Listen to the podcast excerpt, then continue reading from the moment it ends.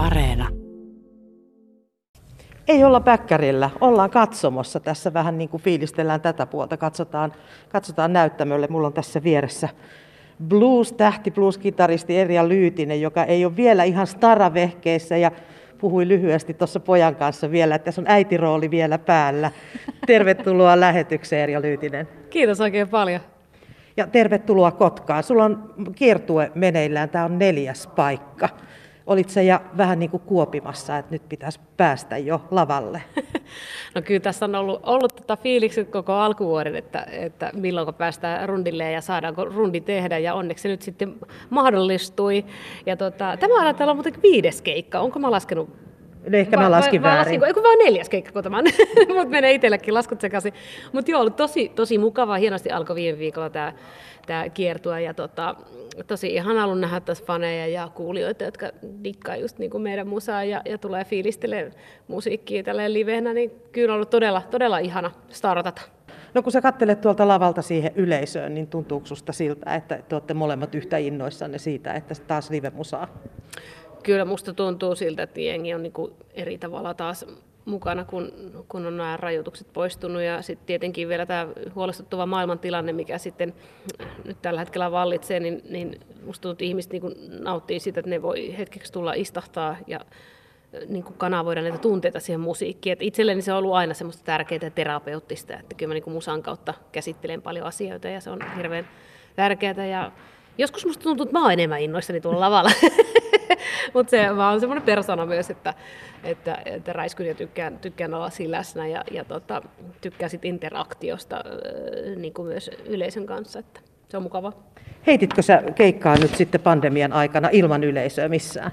Kyllä me soitettiin paljon. Meillä oli muutamia aika mielettömiäkin striimauskeikkoja. Yksi oli Novapoliksen katolta Kuopiosta 65 metrin korkeudesta se vähän Beatles-tyyliin tehtiin, sieltä soiteltiin keikkaa ja sitten live-striimattiin, sitä katsoi 3600 henkeä livenä.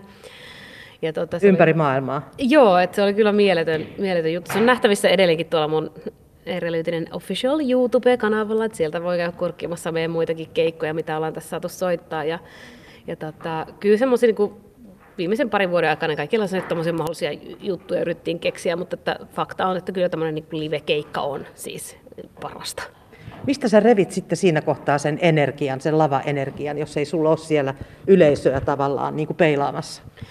No ehkä omasta bändistä. Et kyllä siinä niin kuitenkin sulla on ne soittajatyypät siinä ympärillä ja, ja se musiikki puhuu itse puolestaan ja sitten sä elät sitä sanomaa siinä kappaleessa. Niin kyllä se vie mukana. Mutta toki yleisöstä, yleisöstä saa myös paljon energiaa, että se on tärkeää. Sun viimeisin sinkku on yllättäen 70 vuotta vanha. Tapio Rautavaaran Juokse sinä humma.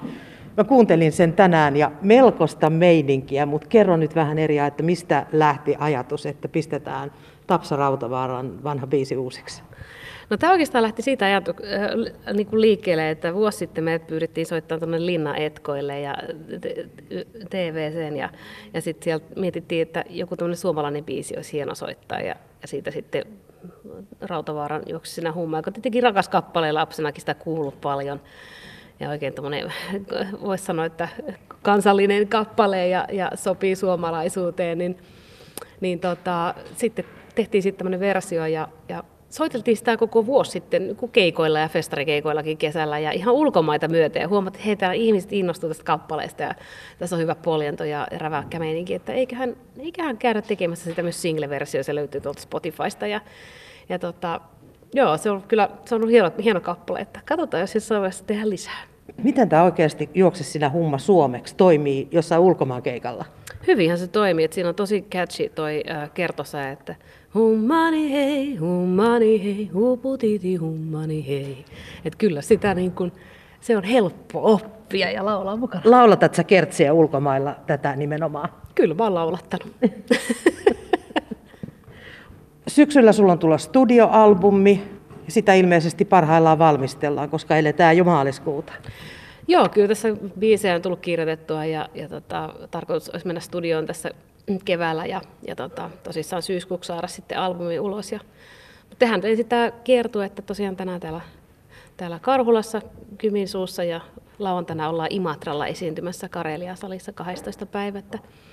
Että näillä, näillä huudella pyöritään ja, ja tota, ensi viikolla vielä jatketaan kiertuetta ja, ja sitten sit pääsee syventymään näihin uusiin studiokappaleisiin, mikä on sitten oma juttu aina. Säkin olet kiertänyt tosi pitkään.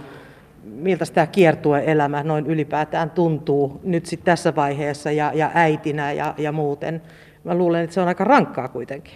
No on se erilaista, kun et tässä vaikka nukkuisit omassa sängyssä mm. joka ilta. Että kyllähän se pelkästään se niinku, reissaaminen on ras, raskasta, että jokainen tietää, kun käy vaikka lomalla ja sitten lentää ne parit lennot tai ajelee, ajelee tota bussissa, niin muutamia tunteja, että se, niinku semmoista, että se verottaa voimia.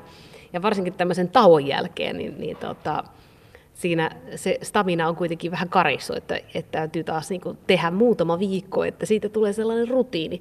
Tai voisi sanoa myös suomeksi, että tottuu siihen, että koko ajan väsyttää. Sekö se on päällimmäisenä? Syödään huonosti ja nukutaan huonosti. No kyllä ne aika, aika läsnä niin kiertueelämässä nämä asiat on, että, että tuota, kyllä me pyritään totta kai sitten tekemään parhaimpamme ja meidänkin niin bändissä, niin, niin porukat yrittää sitten heti harrastaa liikuntaa, jos on mahdollista ja näin, että, että silleen pyritään semmoisiin terveellisiin elintapoihin. että jaksetaan sitten niitä pitkiä kiertoita, mutta kyllähän se kiertäminen on semmoista, se on vaativaa, mutta se on myös elämäntapa. No sä oot saanut paljon tunnustusta, mutta tota, mitä susta tuntuu Eri Lyytinen, ootko sä saanut koto, koto-Suomessa tarpeeksi tunnustusta? Kun joskus ajatellaan, että, että, että kukaan ei ole niin kuin profeetta omalla maallaan. Mä tiedän, että ulkomailla sua arvostetaan valtavasti, mutta mikä se on kotimaassa? No kyllä musta tuntuu, että mä saan niinku nauttia semmoista suosiosta. Mulla on ihan mielettömiä faneja täällä, jotka käy niinku useillakin keikoilla niinku saman kiertojen aikana. Että tuossa että yksikin kaveri on yhdeksän keikkaa, tulee katsoa näistä 12, okay. se on jo aika muista. Et, et, toki niin kuin, mä oon niin kuin, tosi iloinen ja, ja ylpeä siitä, että mä saan niin kuin, suomalaisena tehdä tätä, tätä juttua. Ja, ja, ja, tota, ja niin, et, kyllä mä sitten tykkään myös paljon käydä ulkomailla keikkailemassa, että se on sellaista niin kuin erilaista ja, ja, ja, ja siinä on omat haasteensa. Yksi tunnustus oli se, että sut on valittu Suomen musiikin kunniagalleria musiikkimuseo Fameen vuoden 2022 jäseneksi. Siellä on kovia nimiä Dingo, Kai Chydenius, Eino Grön, Pave Maijanen ja niin edelleen. Miltä tämä tunnustus maistuu? No kyllähän tämä on niin kuin mieletön juttu, että kaikki, kaikki nämä nimet on todella pitkän linjan tekijöitä ja, ja osa soittelee jo taivaallisissa kuoroissa ja, ja näin, että et kyllä sitten tuli sellainen olo, että vautsi, että siellä on kuitenkin iso valitsijaraati, jotka on äänestäneet sen kunniakallerian jäsenet, niin nämä just sitä semmoista ihanaa, mistä tulee semmoinen ihana fiilis, että et hei, että et, et sun niinku työ ja sun musiikki on huomattu ja sillä on se suuri arvostus, niin se, se tuntuu todella upealta ja, ja siitä tuli semmoinen olo, että hei, nyt vaan niinku pitää petrata ja mennä eteenpäin ja, ja tota, jatkaa sitä muusikkoiden kehittämistä ja musiikin tekemistä, että, että oikealla tiellä ollaan. No, tässä on vielä jokunen hetki ennen kuin konsertti alkaa kello 19. Mitä sä teet tämän ajan? Ainakin äsken sometit raivokkaasti, mutta tota, mitä muuta?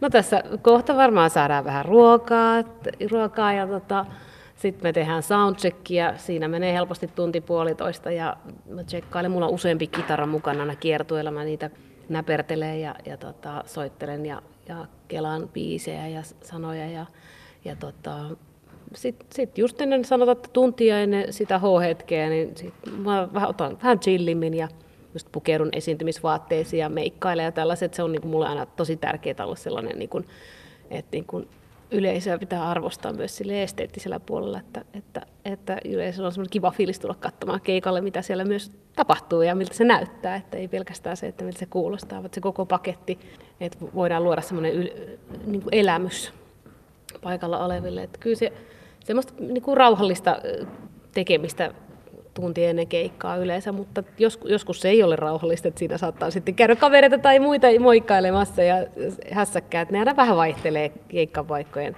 mukaan. Festivaalilla sitten on ehkä enemmän sitä hässäkkää, että siellä, siellä ei sitten rauhoituta, vaan siellä annetaan palaa. Mikä on Erja Lyytinen sun semmoinen viimeinen ajatus, kun sä oot tuossa verhon takana ja, ja tota, bändi kutsuu sut sisään, niin mitä sä mietit just sillä hetkellä?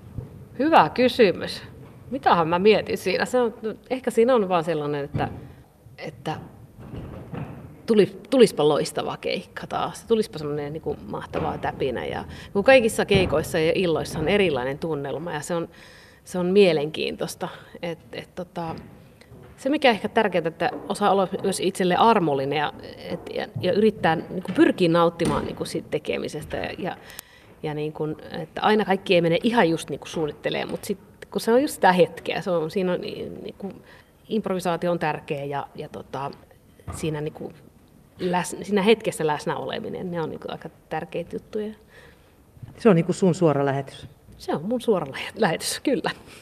Hyvää konserttia ja hyvää kiertuetta. Kiitos tosi paljon.